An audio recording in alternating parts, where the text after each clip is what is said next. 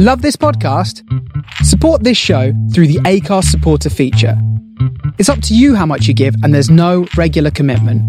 Just hit the link in the show description to support now. Millions of people have lost weight with personalized plans from Noom, like Evan, who can't stand salads and still lost 50 pounds. Salads, generally, for most people, are the easy button, right? For me, that wasn't an option. I never really was a salad guy. That's just not who I am. But Noom worked for me. Get your personalized plan today at Noom.com. Real Noom user compensated to provide their story. In four weeks, the typical Noom user can expect to lose one to two pounds per week. Individual results may vary.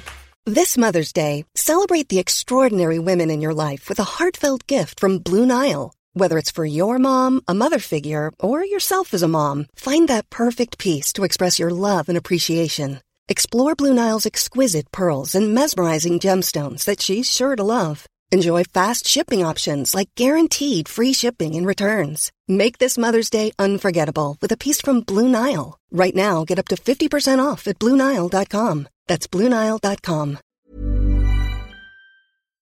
This podcast is brought to you by Audible.com, the internet's leading provider of spoken word entertainment. Get a free audiobook download of your choice when you sign up today. Log on to audiblepodcast.com slash sofa today for details.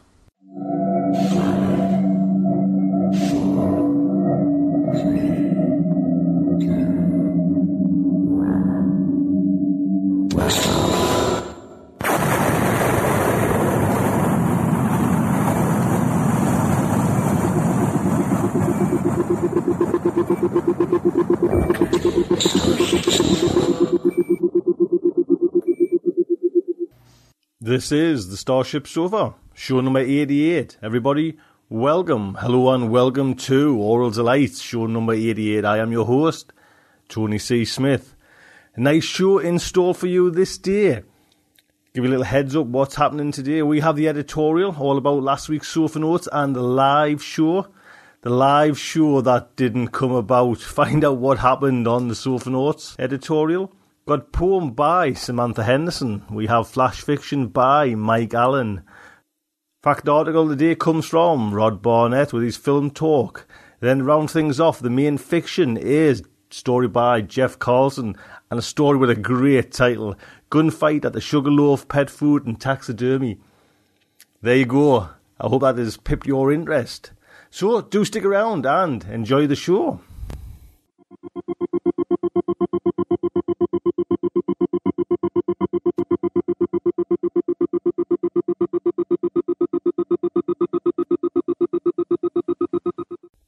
So jumping straight in with the editorial by my good self, Mr. Tony C. Smith, the live edition of the Sofa Notes didn't come about. Well, actually, we're all there. Everyone was primed and ready to roll, video cameras rolling, and I had this kind of sneaking feeling, you know, something might go wrong. And to be to start off, we were having trouble with Damien. Damien G. Walter was one of our guests on there, uh, as well as Jeremy Talbot, and our good friend on Fiction Crawler here, Mr. Matthew Sanborn Smith.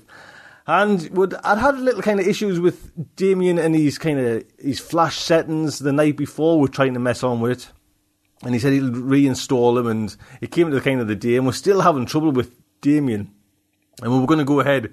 We're really not having Damien's picture on or Damien's video, just really having Damien's audio, you know. But that would mean everyone watching it wouldn't get to hear Damien. It would be just this quiet silence, and we're all like nodding, you know, at Damien's words. But so we kind of started like that, and the show got off, and we had a few kind of. I think it was about ten, including the three guests, you know, like on the the, the um the show or on the in the chat room. It became apparent within like a couple of minutes, really, that the bandwidth issues are just not up to standard for us, you know, to do this. It just seemed very slow. And the last time I kind of started going down this way, never had that issue. Oh, we didn't get to that stage. I remember me and Fred trying to do it, and there was all these kind of echo feedbacks and everything like that.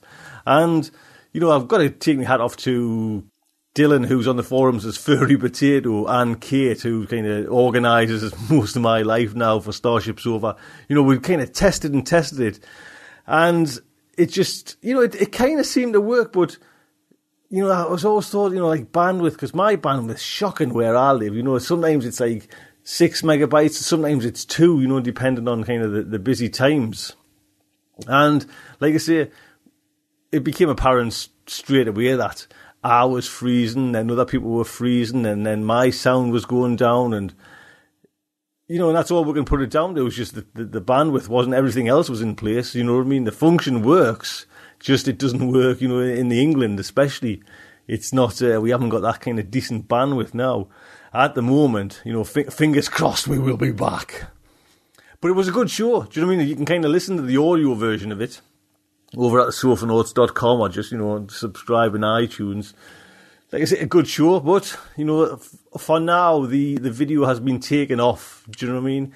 And I've took the tab off. I got Gareth to take the tab off the website as well. And bless him, Gareth put all that time and effort in to kind of make it so with the live tab so you could go on that page, on the Starship Sofas page and see where, but it just didn't work.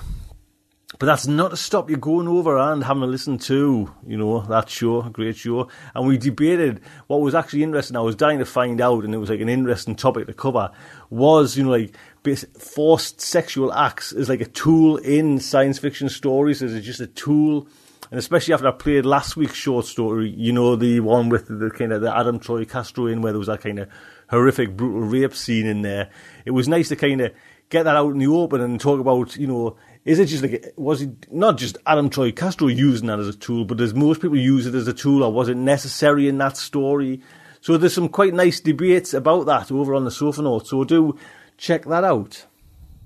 I think we'll now jump into some Pori with Samantha Henderson. For the past few years, Samantha Henderson's short fiction and Pori has appeared all over the place. Clarkesworld, Realms of Fantasy, Strange Horizons, Fantasy Magazine, and Lone Star Stories. She's actually lived in England, South Africa, Illinois, Oregon, California.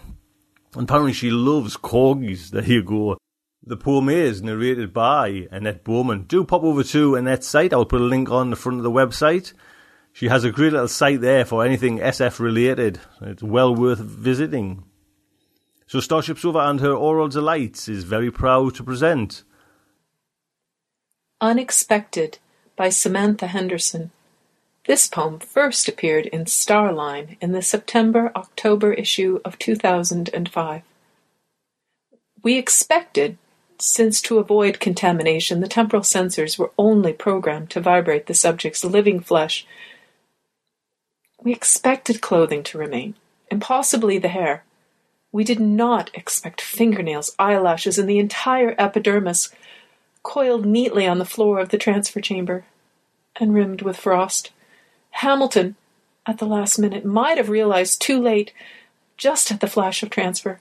We heard him start a little, heard a broken squeak.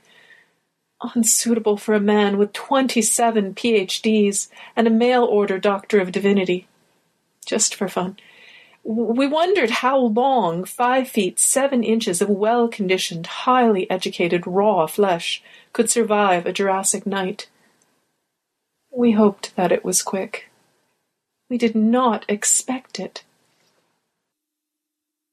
There we go. I think we'll move on now to Flash Fiction. Comes from Mike Allen. And Mike Allen, if most, can you ring the bells? Mike Allen had the Button Bin story up for the Nebula Award this year, and Starship Sofa's Aural Delights was very proud to play that story.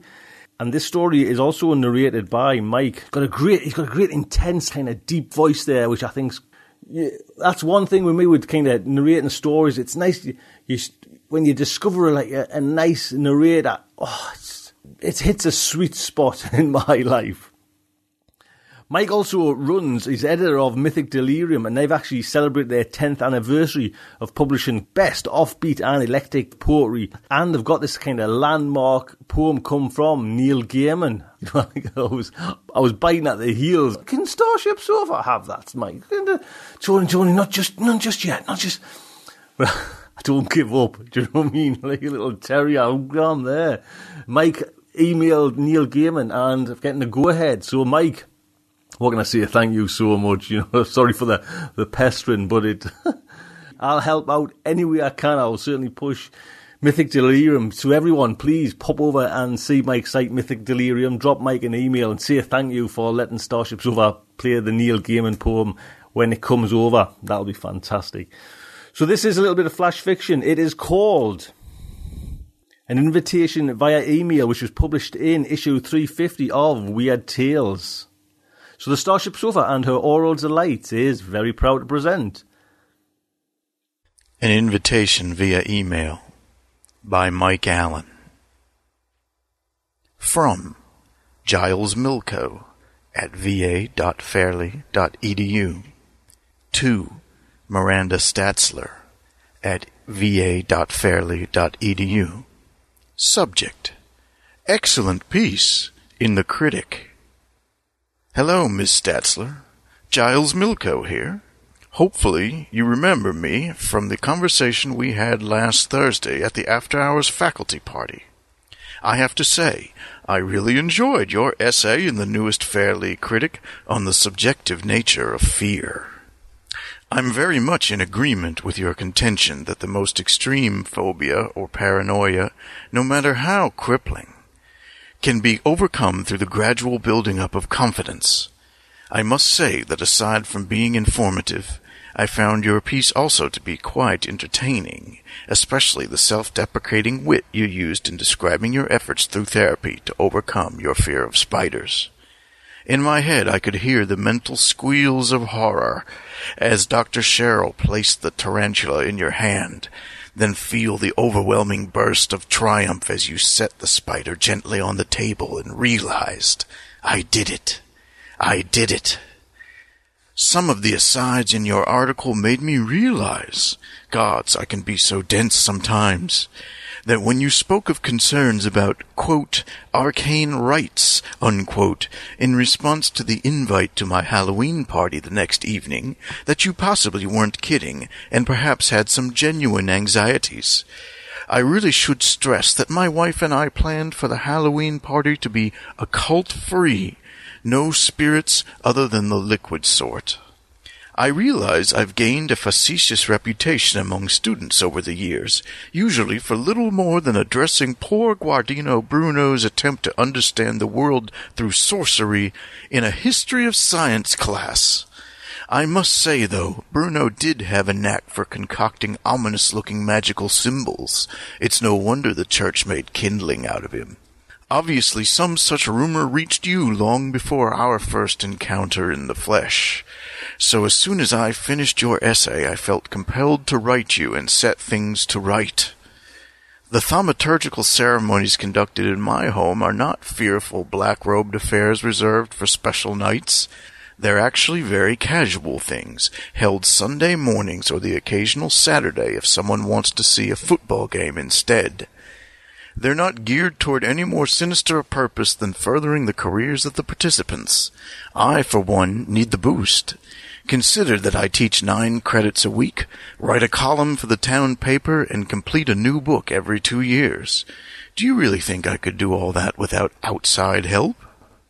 A few faculty members take part, as well as one freelance writer from town who needs to combat his day job brain drain. Sometimes writers or artists from out of town make guest appearances. It's all quite open and friendly. No one dresses up. T-shirts and sweats, in fact, are perfectly acceptable attire. Of course, there has to be a sacrifice. Our ideal choice is one of those horribly misguided individuals, sadly, almost always a parent, who goes to the school board wanting to ban this book or that book, or goes whining to town council to cancel Halloween as a satanic holiday, Unfortunately for the world, but good for us, there seems to be no shortage of them, although we've done our best, I swear. And if we can't get our hands on an adult, one of their children will do the trick. Those sorts of genes don't need to spread. The sacrifice doesn't need to be conscious, but he or she does need to be alive, so that each of us can take a small bite of their still beating heart. Making the proper cuts to remove a heart this way is frankly rather tricky. though we've all gotten well practiced. Of course, we have to pass a chalice around. A coffee cup will do, really, for that token chaser of blood. Then we summon the, quote, outer dimensional persona, unquote. That's the politically correct term these entities seem to prefer nowadays. Now, at this point, you might experience some of that anxiety you discussed in your essay, but there's no need to worry. We've drawn the right symbols and circles so that the persona, our favorite is a fellow with a pleasantly dry wit named Mephisto, can't do anything other than talk. Once we see his, its, gender's never clear with these things, disembodied head hovering over the remains of the sacrifice, we pepper him with questions about the status of his labors with regard to our projects. In the ears of which editors or agents has he whispered? What bargains has he struck? Did he give an appropriate nightmare to the woman who wrote that rude rejection, etc.? After we get our update, he heads back to New York. Really, that's it. He, it, takes most of the sacrifice for sustenance until next weekend. We knock on my study door so my wife knows we're done, and she'll usually bring in something like sweet rolls and hot chocolate, so we dig into those while we sit around talking shop. What's left over of the sacrifice we give to the new puppies, who love their weekend meal. It's usually cooked a bit as a result of the persona's presence. Of course, the cat doesn't want to be left out, but her teeth have gone bad, so she just gets a little saucer of blood. You're probably wondering why the authorities have never barged in on us. Well, as a condition of this arrangement, Mephisto, or whichever persona we happen to dial up, erases the memory of the sacrifice from the minds of everyone who ever knew them, except for us. So if no one remembers their existence, no one misses them. And we've managed to improve the gene pool a tad in the process. Of course, if there's a lot of physical evidence left behind, like, say, wedding albums or newspaper articles, the entity will have to work a bit harder to make sure everyone's curiosity is sufficiently dulled. But overall, it's a very efficient system. I'm not sure how close the lot of us have gotten to achieving our ultimate goals, but these weekend get togethers do seem to help. You're certainly welcome to come by this weekend, or any weekend of your choosing. There's no hurry. And join in. Perhaps we could help you to produce more wonderful essays like the one I just read. Or maybe there are some solidly grounded fears. I hear rumors of a troublesome ex-husband that we could help put to rest for good. I hope all of this helps to reassure you. Your obedient servant, Milko. From Giles Milko at va.fairleigh.edu to Science Faculty at fairleigh.edu, English Faculty at fairleigh.edu, Legati at morbid.net. Subject Apology to all. My sincerest apologies. Miss Stetzler seemed like an intelligent, inquisitive woman who would understand the benefits of our arrangement. How could I have predicted she would interpret my explanatory email as a joke? I promise to be more careful in screening new members henceforth. I'm still not precisely a master of this new email system, so if you receive this message in error and have not a clue to whom I'm referring, well, just take comfort that things are exactly as they should be. All best, Milko. Smiley face. Don't forget, copyright is Mr. Mike Allen's, and a big thank you to Mike, and a big thank you to Weird Tales for allowing Starship Sofa to play that story. Next up is our f- good friend, Mr. Rod Barnett, with his film talk. Rod, what have you got for her? Hello, everybody.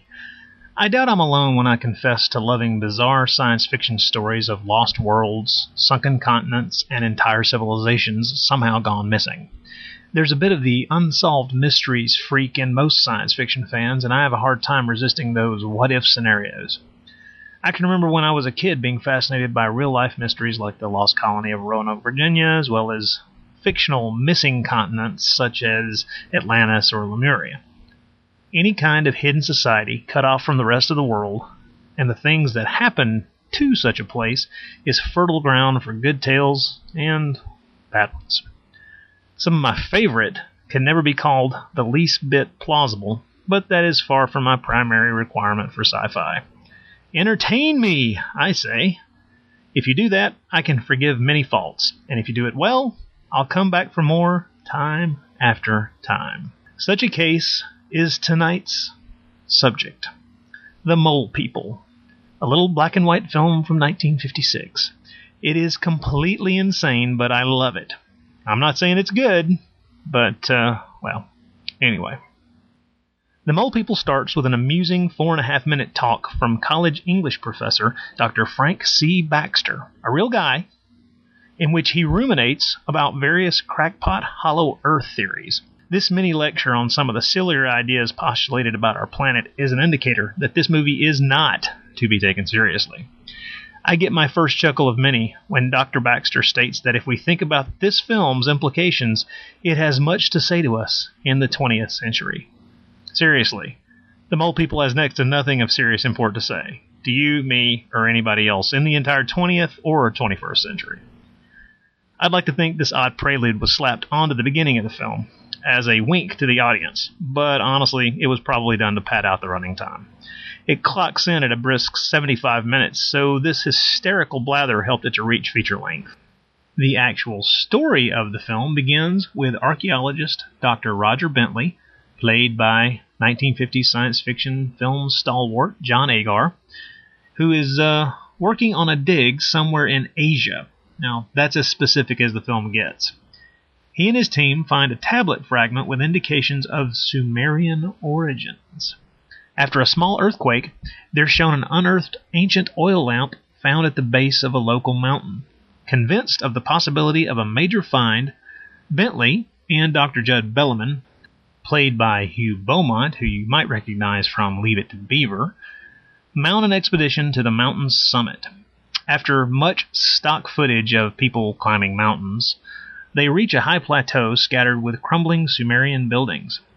When a member of the team falls into a deep crevasse, the men descend into the mountain and make the archaeological discovery of the century a living Sumerian settlement cut off from the world for thousands of years.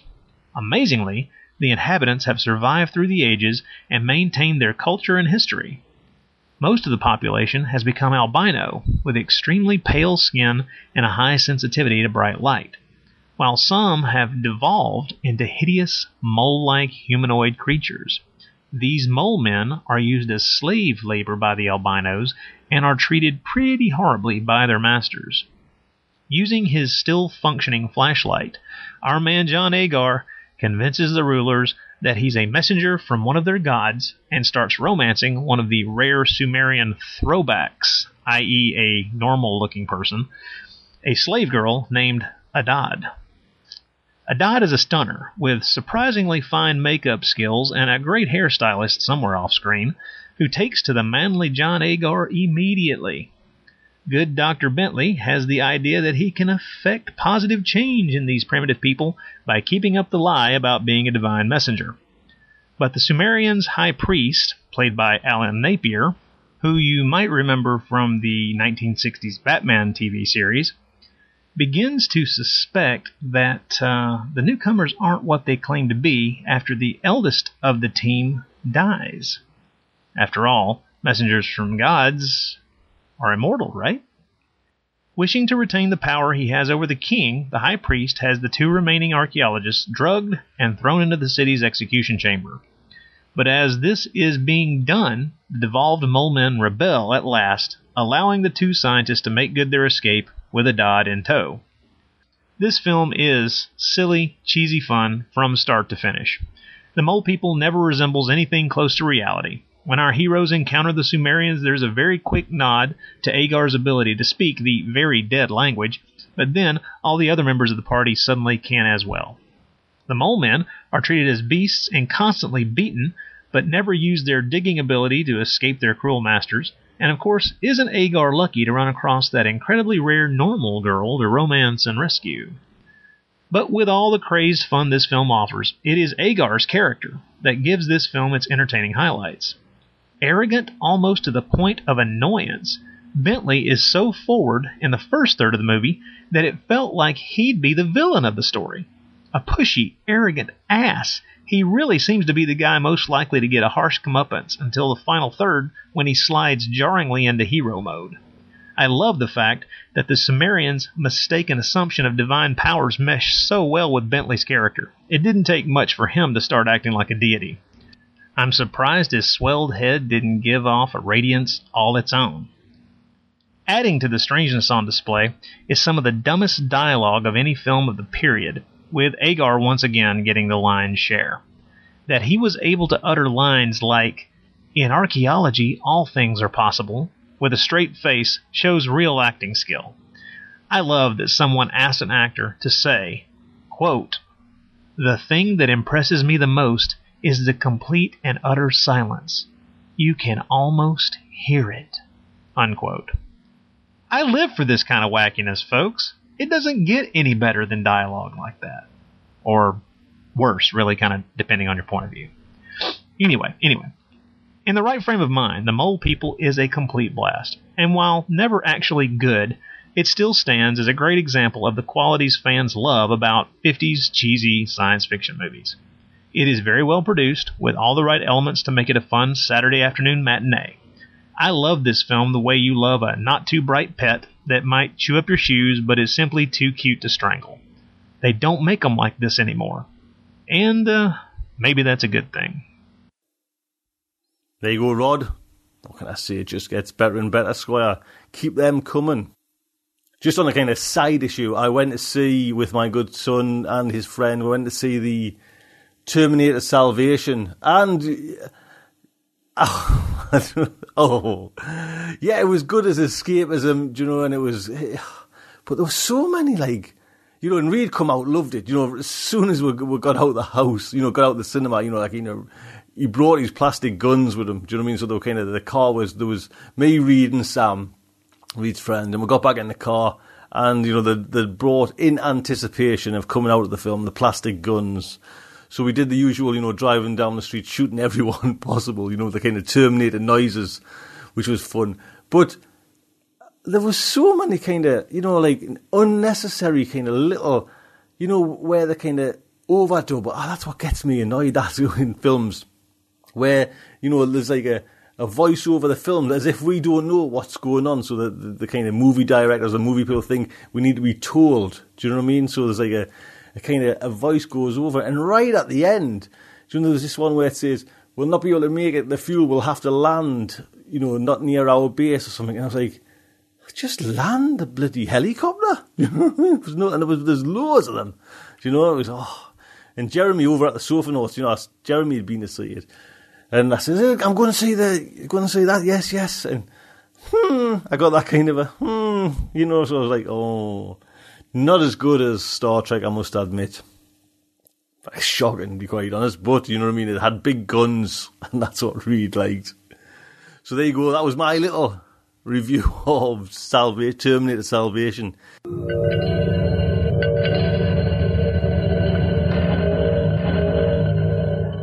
Today's podcast is brought to you by Audible.com, the leading provider in spoken word entertainment. Audible has over 35,000 titles to choose from to be downloaded and played back anywhere, just like Starship Sofa.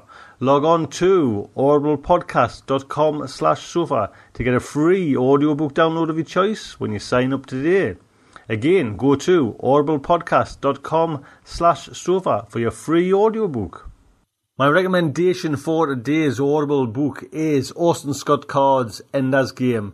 Getting away from the man and his politics, Ender's Game is just a kind of stunning book, and it's just brought to life by Audible and their kind of collaboration with Stefan Rudnicki and Harlan Ellison as narrators. It is a fine book. It's how I actually came to Ender's Game. It was through the Audible one, that's how I listened to it first or read it first, you know. It comes in, Audible's got this kind of enhanced format now, like a stereo format, and it's like a sound and excellent. You know, I'll play a little bit of it here. Just to give you a heads up, this isn't the kind of enhanced version, or the one you're going to listen to now, but this is just the, the normal version, but you certainly can get it in the enhanced version. Suddenly, a pain stabbed through him like a needle from his neck to his groin. Ender felt his back spasm, and his body arched violently backward. His head struck the bed. He could feel his legs thrashing, and his hands were clenching each other, wringing each other so tightly that they arched. Dee Dee, shouted the doctor, I need you. The nurse ran in, gasped. Got to relax these muscles. Get it to me, now. What are you waiting for? Something changed hands. Ender could not see. He lurched to one side and fell off the examining table. Catch him! cried the nurse. Just hold him steady. You, you hold him, doctor. He's too strong for me. Not the whole thing. You'll stop his heart. Ender felt a needle enter his back just above the neck of his shirt. It burned.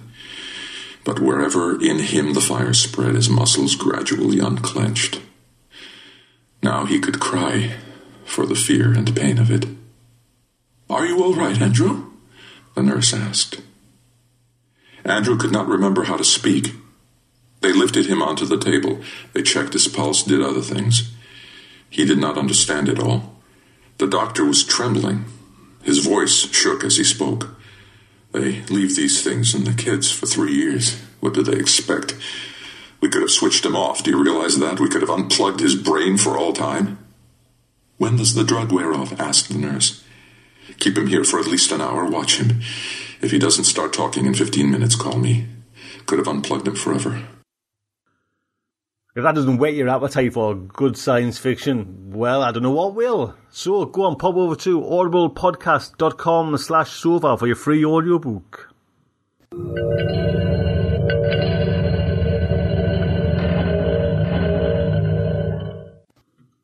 Let's get into the main fiction, and it comes from our good friend, Mr. Jeff Carlson. And we're actually going to try and get Jeff on the Sofanauts show as well, because Jeff, like a million miles an hour. You know, hyper, hyper, hyper. So that'd be great to get Jeff on. Do you know what I mean? So do I'll give a I'll give a mention on the show when when we finally seal the deal.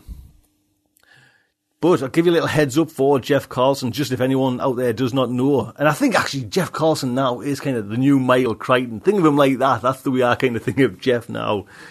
I'll give you a little heads up for Mr. Jeff Carlson. He is the international best-selling author of Plague Year and Plague War, which was the finalist for the 2008 Philip K. Dick Award. The third book in that trilogy is Plague Zone, which will be out in November. His short fiction has appeared in venues such as Asimov's Science Fiction, Writers of the Future 23, and Fast Forward 2 anthology, which was actually also a finalist for the 2008 Philip K. Dick Award. That's correct. Jeff was in twice up for that award. Still didn't get it, Jeff. How many times you want to go? And he's also mentioned if you could pop over to his website, he's got this kind of aware some book trailers there, free excerpts from his stories, and everything. It is a good little site there. And it is www.jverse.com. That's J V E R S E.com. Again, there will be a link on the site, but do pop over to Jeff's site. And it's got the craziest title I've ever seen. So, the Starship Sofa and her Aural Delights is very proud to present Gunfight at the Sugarloaf Pet Food and Taxidermy. Bye.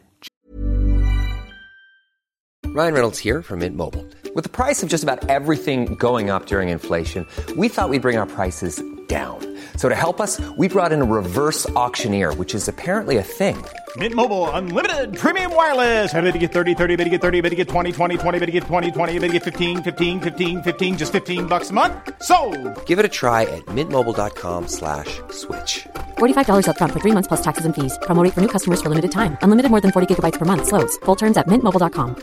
This Mother's Day, celebrate the extraordinary women in your life with a heartfelt gift from Blue Nile. Whether it's for your mom, a mother figure, or yourself as a mom, find that perfect piece to express your love and appreciation. Explore Blue Nile's exquisite pearls and mesmerizing gemstones that she's sure to love. Enjoy fast shipping options like guaranteed free shipping and returns. Make this Mother's Day unforgettable with a piece from Blue Nile. Right now, get up to 50% off at BlueNile.com. That's BlueNile.com. Hey there, it's Michelle Norris. I'm host of a podcast called Your Mama's Kitchen. When I travel, I'm usually looking for a way to find a taste of home when I'm not at home. And one of the things I love to do when I am at home is entertain. And Airbnb allows me to do that. When I was in California recently, I rented a house that had a great kitchen. And when we were sitting around the table, we're all thinking, we're in someone else's house. Someone could be in all of our homes as well. If you have a home, but you're not always at home, you have an Airbnb. Your home might be worth more than you think. Find out how much at airbnb.com/slash host. Jeff Carlson. Fortunately, there was always one more moron coming down the road. Otherwise, Julie would have had to find a real job or move again. But she loved it here in Big Sky Country, as they bragged on their license plates. The high rolling plains, the slow winters, and sweet, pungent summers. There was room to think. Trolling for hotheads, drunks, and fools wasn't exactly big money, yet Julie enjoyed every minute of it. First, there was the waiting. Tucked away in the brush with her remote controls and a thermos of tea, letting her mind roam or whispering on the radio until some joker passed by in his gun racked truck. Always a him, usually tossing out Coors cans and cigarette butts. Cigarettes! In many ways, the people here were a century behind the rest of the nation, and proud of it. The little man in the sports car was a surprise. As he sped around the turn, his headlights flashed over the silhouettes of Julie's deer standing in the meadow. Of course, her beautiful beasties didn't run. Then his brake lights flared, and he stepped out wearing a nice jacket, no hat, no lonesome country band thumping on an old cassette deck. Julie had come north to escape labels and stereotypes, and recognized the irony of her thoughts. She wanted to be a better person, but the fact of the matter was that her victims tended toward a demographic particularly easy to reduce to cartoons single syllable name, beer gut, filthy pants. Shorty here did not fit the bill. Julie didn't think he was even driving an American car, given the low shape of it. Maybe an Audi. He looked like a suave TV villain there at the edge of his headlights, trim and spare, and barely five foot five. When he pulled the compact Uzi submachine gun, Julie's headset distinctly said, Oh no. Julie froze, her left thumb jammed down on a button, her right hand still pulling on a joystick. In the meadow, the doe's tail twitched and twitched and twitched, while the buck's head reared back so far that its antlers gouged its own spine. Any local would have jumped back in his truck. Shorty opened fire on full auto. Both deer burst apart into flecks of real hide, white cotton stuffing, and metal gears. Yee-haw! he screamed. Already lying prone, Julie squashed her breasts so flat that they migrated into her armpits as the distinct snap of a bullet went overhead. High Song had let her choose the location and set up tonight, and her first priority was always to hunker down out of the line of fire, way out. Some of the drunkards would make superb material for anti-NRA commercials, blasting away like they were General Custer combating the Sioux Nation. Shorty quit only when the buck's head winged away and its savaged body remained standing. He lowered his Uzi and gawked. Typically, the next stage of the game went smoothly. This wasn't West Miami. The great white poacher knew he'd been tricked, and humiliation doused his adrenaline. High Song would crash out of the woods in a monster SUV, lights flashing, loudspeaker booming. The men about to be ticketed were often indignant, and enough California retirees had invaded the land that now the words entrapment and lawyer came on a regular basis. Yet only twice had Julie seen somebody wave a rifle threateningly. Never had anyone actually taken aim. But they weren't packing machine guns. Uh, high song? Julie whispered into the radio.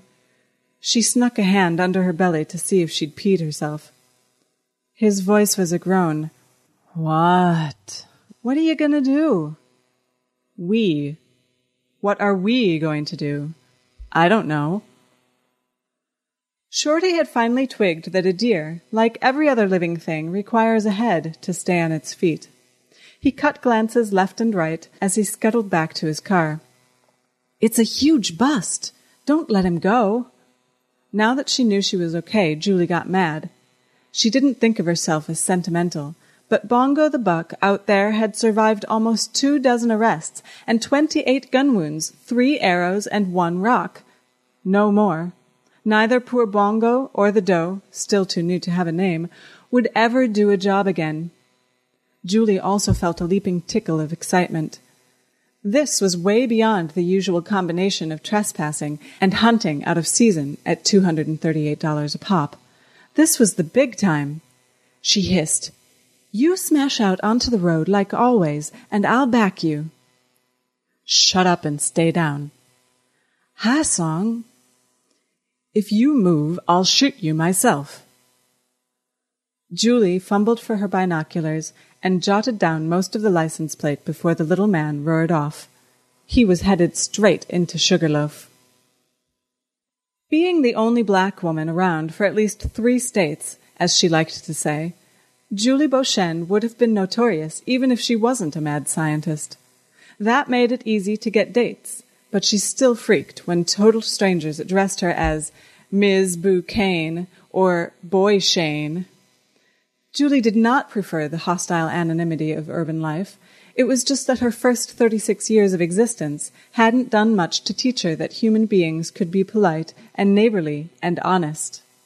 Yes, this region was favored by white supremacists and had been the last refuge of the Unabomber, but in a head-to-head collision, Florida's battalions of drug lords, smugglers, militants, pimps, and psychos would barely break a sweat kicking butt on Montana's worst. She liked the mountains. She still laughed at the way so-called cities ended, fading into open country, unlike the gargantuan concrete sprawl of Miami-Dade. The police here let you out of a speeding ticket with five bucks paid on the spot, even for doing a 110 on the ruler straight highways, and you could forget to lock your car and still find your stash of $5 bills behind the sun visor. High Song drove back into town sedately, not at all interested in catching up to the man with the machine gun. Julie squirmed on the bench seat of the 4x4 Suburban as the radio bled static. Finally, the voice of Sheriff Tom came in answer, mumbling, Haven't seen him, Beauchesne. He was headed right at you. Well, I'm looking up and down Main Street right now. Tom Young had never been enthusiastic about fish, wildlife, and parks, stationing a new unit locally, viewing them as competition instead of allies, and a few months ago he'd grown openly difficult. The silly pecker had gotten himself nabbed for hunting out of season twice on the same day. Julie felt certain that the sheriff's second shooting had been vindictive. Men would let pride get the best of their intelligence every time, as if deer could somehow mock them. Her small experiment in social conditioning was a total failure in that regard, since her decoys must be bitterly cursed across the state. Everyone knew and yet each four hour sting still averaged at least one bust. Some guys were simply too full of testosterone to pass up a target. She tried to keep her voice calm, glancing at High Song for approval. Sheriff, there's only a few side roads between here and town. Why don't we each take a couple? As usual, the sheriff didn't answer immediately. Then, Sounds like a goose chase to me, Beauchesne. There's a lot more turnoffs than that. You just don't know the area. Neither does this guy. He's not local. Well, we'll keep an eye out for that license plate. Sheriff. Song patted her knee, and Julie let herself be distracted, looking down from the dark road ahead to her leg. Lately, her weekday partner had grown chummy. Not in a brotherly way, she hoped.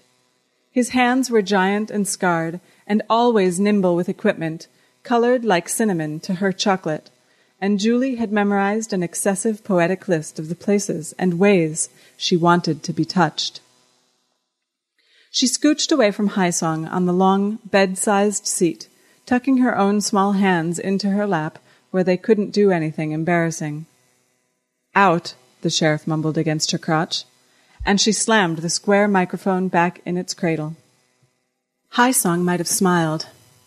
Julie opened her mouth, but then shut it, angry with herself for being flustered. When the two of them were lying out there in the cool, empty night, murmuring into each other's ear, she imagined her curves against his angles. She imagined being married twenty years. She and High Song never babbled, but they shared the obvious passions for wildlife, for hiking, for camping out. He was surprisingly obsessed with global politics and always asked about new developments in her work, and it was only on the drives back or sitting face to face over burgers and pie in noisy Mother's Tavern that they couldn't find any words. Somehow that made her crush all the sweeter, and as irritating as hell. Even romance was different up here on the plains. Back at her shop, unloading the remains of her deer in a cloud of cotton fiber, Julie sneezed directly into High Song's face. Oh, geez, I'm sorry. He mopped at his cheek, unflappable as always. I needed a shower anyway. Sorry, really. How about some coffee or something? I'll show you my new Mini. That was not innuendo. Over their five months working together, Julie had grown terrified of spooking him, because if High Song was indeed courting her, it was in some infinitely patient Indian way. She tried to be all business. This is a hundred times better than the decoys, really. I took some of those little lawn gnomes. Julie, it's late, he said. Next time, okay? But he wiped at his face again as he stepped away. She was too upset to stay home. Still, she knew better than go hunting an Uzi toting maniac by herself. She drove out to Shog Nurseries as the moon rose. Their stings were typically set up on private land owned by Drew Shog, partly because it was a challenge to find more than a foot or two that Shog didn't own for miles in any direction, mostly because he didn't appreciate trigger happy cowboys running around the same woods as his grandchildren. Julie couldn't wait to hear his thoughts on assault weaponry. Shog was employer, landlord, or both to most of the local population, and no doubt he'd put a boot in Sheriff Tom's lazy backside. From the highway, the lights of the nursery resembled a miniature city. She passed four gates before turning in, but Florida millionaires would have laughed at the Shog residence. It was a plain ranch home within shouting distance of a sprawl of employee cabins, and the land in between was crowded with partially disassembled tractors. Headlights rolled out to intercept her.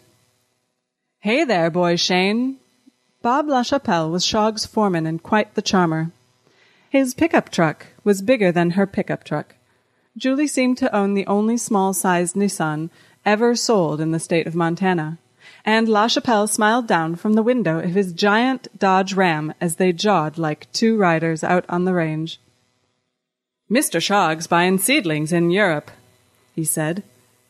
Want me to pass on a message? Um, I guess not, thanks. She had already swung her truck around when she noticed an odd pattern of reflections in the dark window of Shog's house. Looking back, she repressed the impulse to hit her brakes and then barely avoided steering into a ditch.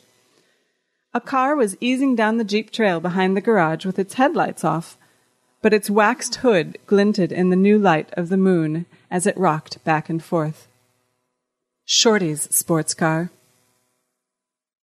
Julie drove much further down the highway than she wanted, the open road felt like a stage, and she had to go more than a mile before a rocky knoll concealed her. She made a U-turn, switched off her lights, and then cruised back again, wondering how she'd stop without touching her brakes. She supposed she should have bashed out the tail lights. Her truck was personal property rather than an FW&P unit, so no radio. High Song never answered when he was off duty anyway. Typically, he let his machine get the phone, too. Why? What was so important he couldn't be interrupted? She'd been to his trailer six times and had scrutinized the long living room and the kitchen, especially for a sign of a woman's presence. But his home, so much like his face, was just too damn uncomplicated. Julie let off the gas before she reached the north gate and turned in. Too fast. She yelped as her truck jolted through a pocket of mud, then yanked on the emergency brake. Finally, she stopped. Her head thrummed with adrenaline. She made too much noise rummaging through the mountain of boxes and bags in the truck bed, and stopped getting enough oxygen to think before she found what she wanted. That was okay. It was easier just to be muscle and a pair of eyes. Most of the employee huts were dark. One seemed packed with people, talking too loud, laughing. She came across Shorty's car in the shadows behind a row of greenhouses, its hood ticking as it cooled. He'd actually kicked in his tail lights and Julie smiled to think of him cursing his way over the hills and through the woods. Someone who lived here must have shown him that back route. La Chapelle? He might have been standing guard, waiting for Shorty. But why? What were they doing? Julie blundered around the garage in time to be pinned by a slash of light spilling from the door of a double-wide trailer. Bond. James Bond. Two men stepped inside, one small, one regular. Good thing they didn't glance back. She must have been a heck of a sight, mincing along on tiptoe with her arms wrapped around the decapitated, long-necked heads of a doe and a trumpeter swan. She wedged herself into the muddy shadows under the trailer, beneath the living room window, and forced herself to work slowly. She was using new gear for the first time and wanted this field test to be a success. She raised the swan first, bumping the trailer's wall with its beak as she thrust its face up to the glass. King Pinhead, you're smoking it yourself. Man, why don't you just relax? Julie triple checked the tape recorder she'd spliced into the wires falling from the swan's neck. Then she grinned. A swan's eyes were too small to be replaced with cameras that she could afford, so she'd plugged in high gain microphones instead. Look at you, that was Chapelle. Look at your face all squinty and bloodshot. You know CTHC is addictive, right? Just testing the product. Shorty's voice was slower and deeper than she would have guessed. Maybe because smoke had made his throat raw. Marijuana. THC was the drug in marijuana. Her brother had sucked it down the same way Mom soaked herself in rum and coke. Shorty said, you want to do business or what, man? Do you? You almost got all of us shafted tonight playing Canuck Cowboy. This just got better and better. Shorty was Canadian. Were they smuggling across the border? How much pot could you stuff into a sports car? It would make more sense just to grow it here, all these greenhouses, horticulture experts. Julie performed quick surgery on the doe's wiring while she pinned the base of the swan's neck between the trailer wall and the back of her head. Then every muscle in her neck seized up and she leaned away, clumsily grabbing the swan before it hit the ground. If La Chapelle looked out now, he'd think she was putting on a puppet show. The doe had night vision camera eyes, of course, which she'd spliced into a Watchman recorder. Staring at the tiny screen in her lap, Julie lifted both animals again and zeroed in on the faint outlines behind the drapes. Even carrying a gun like that? Want to try it? Let's have a toke and go blow the tits off some stuff, buddy. You should see we're not buddies, La Chapelle said quietly. We're business partners. And I think our other partners would be very, very unhappy to hear you're taking chances and testing the product, you idiot. CTHC is addictive. C-THC. Canadian? Camouflaged? Cocaine? Cockamamie. Julie was too revved up to play Wheel of Fortune. A bad ache knotted her shoulders again, and she twisted her butt around in the dirt, trying to find a comfortable pose. It couldn't be done. Shorty had what must be a briefcase and laid out several small items on the table, the first hot enough to show on infrared. A nifty little incubator. But La Chapelle gave him no money as far as she could tell, only paperwork, and Shorty muttered his way through a few lines. The select crossbreeding resulting in the concentrated THC has proved independent of the plus nitrogen fertilizer. He laughed. you guys really think you're rocket scientists or something. Just bring it back to the lab, all right? Concentrated THC. They were retooling the plant to sink its teeth into people like tobacco or heroin. Could Mr. Shog know about this? He didn't need more money, that was for sure, and it didn't fit with his protectiveness of his family. La Chapelle and some cronies were probably looking to cash in on the side. Julie wondered why they were using a lab across the border, but it must be tough to find people with the right training, especially out in the middle of nowhere. Busting an international biotech drug ring. She was going to be absolutely buried in venture capital money, and she couldn't wait to see the look on Sheriff Tom's face when the grumpy old boob realized she was his best friend in the world. She was going to have to let him in on the glory. Despite its fabulous name, the Sugarloaf Pet Food and Taxidermy was merely a three-room cabin set beside a warehouse in a dirt lot graced with two trees and a sagging fence. By rights, the place should have been named something more along the lines of Beauchesne Security, but Julie hadn't thought it prudent yet to draw that sort of attention. In any case, it was High Song who'd christened her shop, with mischief in his often unreadable dark eyes, and Julie had blown a hundred and forty bucks getting a sign made in the hope that he might feel a possessive twinge each time he picked her up. She did not sell pet supplies. High Song was a tease. He found it amusing that she had six bird feeders and threw snacks to every mutt in town, yet packed her warehouse with armies of dead beasts. Most of it was FW&P work, of course, although she did perform some regular taxidermy since it was decent money and also generated goodwill among the townies she'd busted. Tonight her cabin seemed stuffy, too small. It had been one wild ride of a day, a new day now, it was twenty minutes after midnight, but things had ended well. Sheriff Tom had goggled at her recordings and actually stammered thanks. He said he'd go straight to the nursery as soon as the state police arrived. He also warned her that she stood some chance of trouble herself, having no authority, no warrant. But Julie pulled her tapes out of his hands and told him to say he'd received an anonymous tip. Big deal. The man really was dense sometimes. Heading home, she'd considered a drive out to High Song's place with a six pack to celebrate. But what if he wasn't alone? She was putting water on for tea when twin lights flashed across her window. Then again.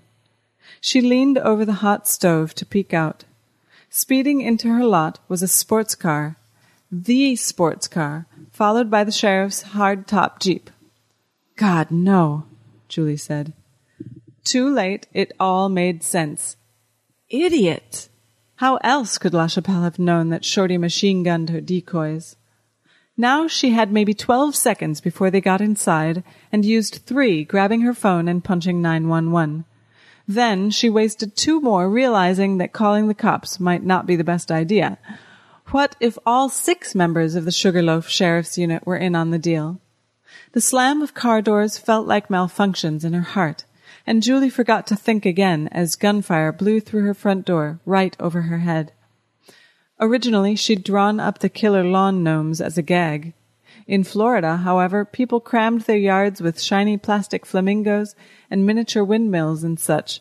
She'd realized there would be a paying market, and a trio of elves stood on her coffee table because she thought she might lure High Song inside for a little show and tell. Julie drove back behind her kitchen counter as Shorty kicked through the door. He goggled down at the weird greeting party he discovered inside, then snorted and started to kick at them. The first elf misfired, its jaunty green cap rocketing off to the left. The second either aimed or launched poorly. Its taser leads bit into the sofa with a flash of white electricity, at least twenty inches off target. The third elf rammed its juice home directly over Shorty's heart. His chest seemed to explode into ashes. Julie screamed, expected buckets of blood. An instant later, though, her cabin was saturated in tasty blue smoke. He must have been carrying a personal stash in his pocket. He toppled like Goliath onto the ceramic elves. Coughing and wheezing, Julie rose from her hiding place and ran for the back door. Her feet felt huge, weightless, like soft balloons pushing her skyward. She was looking down at them when her face encountered the door and when her butt met the linoleum. Oh, geez, I'm totally snockered, she realized, and sat there owlishly counting her own thoughts. The sound of two gunshots slapped her like her mother's palm. She pushed herself upright, but the small, neat holes in the door stopped her again. Just missed. When she looked around, her vision seemed dim.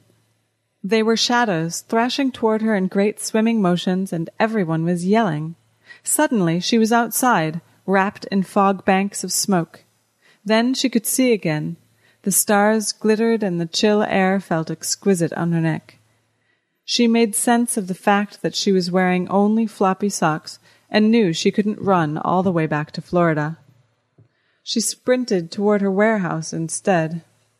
God damn, God damn, God damn! Sheriff Tom chanted behind her. She slammed the door on his anger and dropped to her hands and knees, sensing bullets like she had radar. Her consciousness felt huge and sensitive and vulnerable, as if every hair on her head had been squeezed full of brains like toothpaste. She rolled right, then popped up beside a work table as the door crashed open with a resounding metal gong. The vibration felt so intense that her fingers wouldn't close on the master remote she wanted. Groping for it through the jumble of tools and wiring, she cut herself on a band saw, and that raw hurt was the promise of death. But La Chapelle wasn't handling the smoke well either. He went completely bug nuts, shooting away from her, shooting her pets. The black bear's only moving parts were its neck and one foreleg. Yet, even positioned on all fours, it was nearly as tall as a man, a hulk of claws and teeth. Shotgun blasts echoed through the warehouse. Then she activated the rest of her toys, and Sheriff Tom also opened fire, shrieking in fear. Julie had not invented the robo decoys. That honor went to a Wisconsin taxidermist. She had, however, made improvements as word got round and poachers grew wary. The migratory elk were capable of walking stiffly and waddled forward in a slow motion stampede, bumping and bonking each other. Julie realized with surprising passion that she had to take them to Hollywood. Here's the pitch. Live action Bambi crossed with Night of the Living Dead. They formed a shaggy wall of muscle from which Sheriff Tom and La Chapelle would only blast meaningless, fist-sized hunks. High in the rafters, a mass of shadows flopped and twitched. She'd run out of working space in autumn, when gun lovers were permitted to kill beautiful fuzzy things, and her decoys had to be put away. And in winter, fish, wildlife, and parks focused more on maintaining habitats than on trapping the few hunters enthusiastic enough to brave the elements. Her birds nested on sheets of plywood laid across the open rafters, and her turkeys and sage grouse could all walk. The lone bald eagle and platoon of ring-necked pheasants could all open both wings. They carried the immobile owls, cranes, and swans to the edge. It was biblical. A rain of fowl. Most of the palsied horde crashed down upon the elk or her work tables, but enough hit their targets that Sheriff Tom vanished from sight, and La Chapelle was driven to his knees, hacking on old dry feathers. He put one last shot into the ceiling as Julie charged in for the coup de grace, high stepping through the flapping mess. She brained La Chapelle with a duck and kicked him four times for good measure, then drove her bruised knee into Sheriff Tom's belly when she was bumped from behind by an elk still diligently marching its way forward. The paramedic kept pressing his thumb down on the skin beneath Julie's eyes, checking her pupil response to see if she was concussed.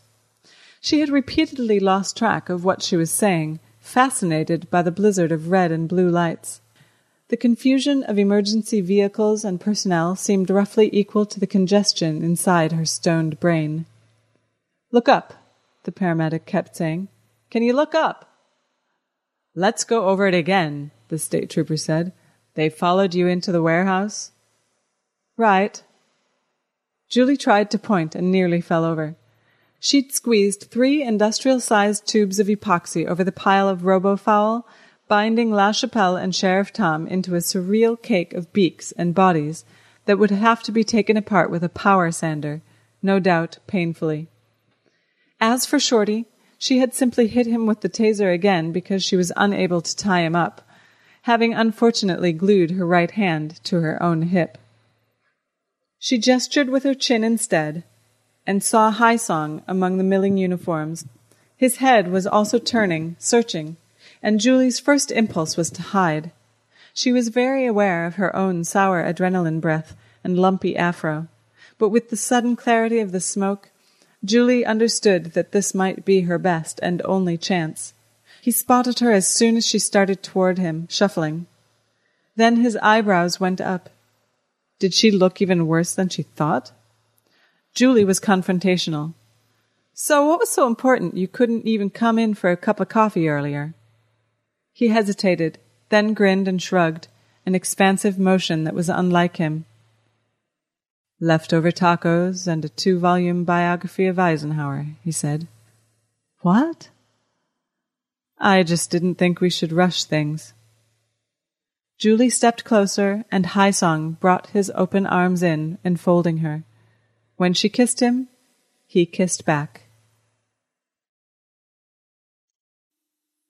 There you go. What can I say? Jeff, fantastic story. I thank you so much for letting that. Like I say, I'm trying to get Jeff on the Note show.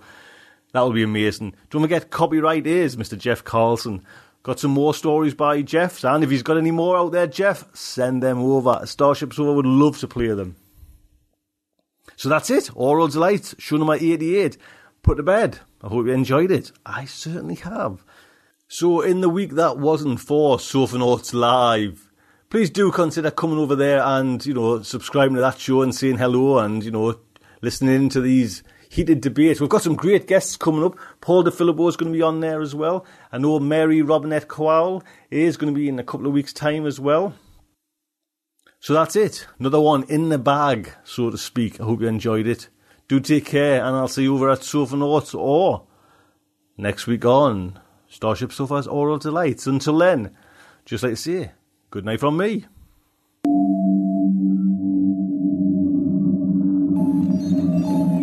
Will our heroes survive this terrible ordeal? Can they win through with their integrity unscathed? Can they escape without completely compromising their honor and artistic judgment? Tune in next week for the next exciting installment of Starship Sofa. Evacuation procedure initiated. Set for launch. Airlock will be opened in three, two, one.